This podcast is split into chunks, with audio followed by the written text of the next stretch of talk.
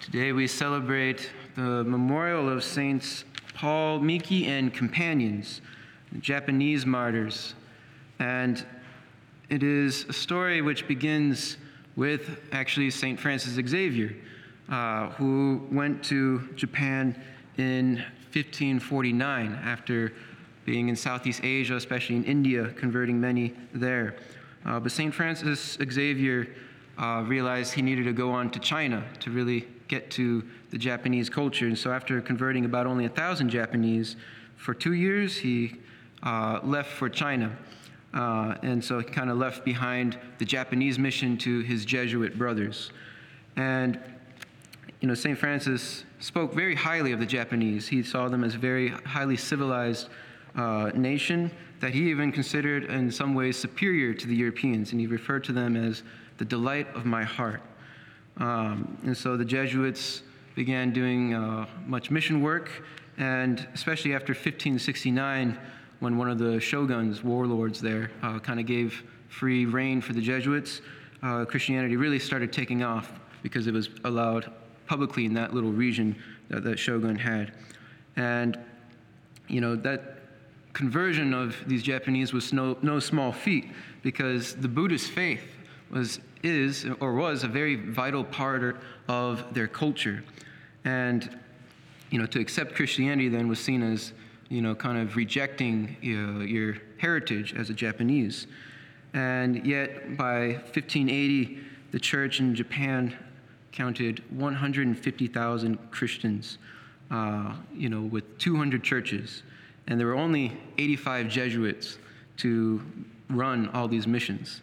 So, you know, the small number of Jesuits there with that many Christians, you know, 150,000, it's no small accomplishment, and it's a testimony to the power of the gospel's message, but also, you know, the kind of method that the Jesuits were using. The Jesuits had a great respect for the Japanese culture, you know, and they would try to observe local etiquette and customs. So, you know, they would address the various classes like the Japanese would. They would serve sake, the Japanese wine, rice wine, to the guests. You know, they would give gifts when appropriate. You know, they avoided loud laughter or boisterous behavior, because that was a sign of lack of control in Japanese culture. And most importantly, you know, they learned to use the Japanese language. But then the tide began to kind of change. You know, they were allowed to spread the gospel because of political reasons, but then when those political reasons change, you know, they were starting to be put more in danger. And it didn't help, too, that other, you know, infighting of the Christians didn't help. You know, there was fanatical Christians that burned down some Buddhist temples before building their churches, and then also the Spanish Franciscans started coming in, and they were having some rivalry with the Jesuits. And then the Buddhist monks were also not very happy about the spreading of Christianity. And so there was different, you know, just trials coming on. And one of the Japanese shoguns in 1587 suddenly ordered the Christians, all Christians had to leave Japan within 20 days. But then by God's grace, you know, something else happened, and so the law actually wasn't in force. But despite all these kind of trials and kind of conflicts, the Japanese Christian population began to grow even more, from, you know, 300,000 to 500,000 amongst the population of 25 million Japanese. But eventually the persecution started to hit really real with today's saints, today's martyrs. Sparked on by, you know, some of that political tension, the Japanese ruler decided these Christians are a threat to their political stability. And so they had 26 priests and lay Catholics rounded up, publicly mutilated them by having their ears and noses cut off, and then crucified them. And those are today's saints that we remember, these 26 Christians of Nagasaki. and amongst them were 6 Spanish Franciscans and 17 Japanese and Korean catechists and 3 Japanese Jesuits, 1 priest, St. Paul Miki, and 2 lay brothers. And, you know, amongst those catechists were, or those lay people, you know, were doctors, simple artisans, servants, old men, and even 3 young boys, you know, 3 altar boys. And in addition to the deaths, 130 churches were burned down. And after, you know, this persecution, it took off even more. And in 1614, a nationwide ban on Christianity came about. And so all foreign missionaries were expelled from the country. And those that refused to leave were arrested, killed, or forced to renounce the Christian faith. And Japan as a whole entered into a period of isolation, you know, cutting off all contact with other nations. And in that time, every single person that lived in Nagasaki was ordered to go through the practice of stepping on an image of Jesus or Mary, called the fumi. So they were forced to renounce their faith in that way. And so that sparked on even the martyrdom of thousands more Japanese Christians. But some did survive. There were hidden Christians that for a couple centuries passed on the faith, generation to generation, even though they had no priests, no missionaries.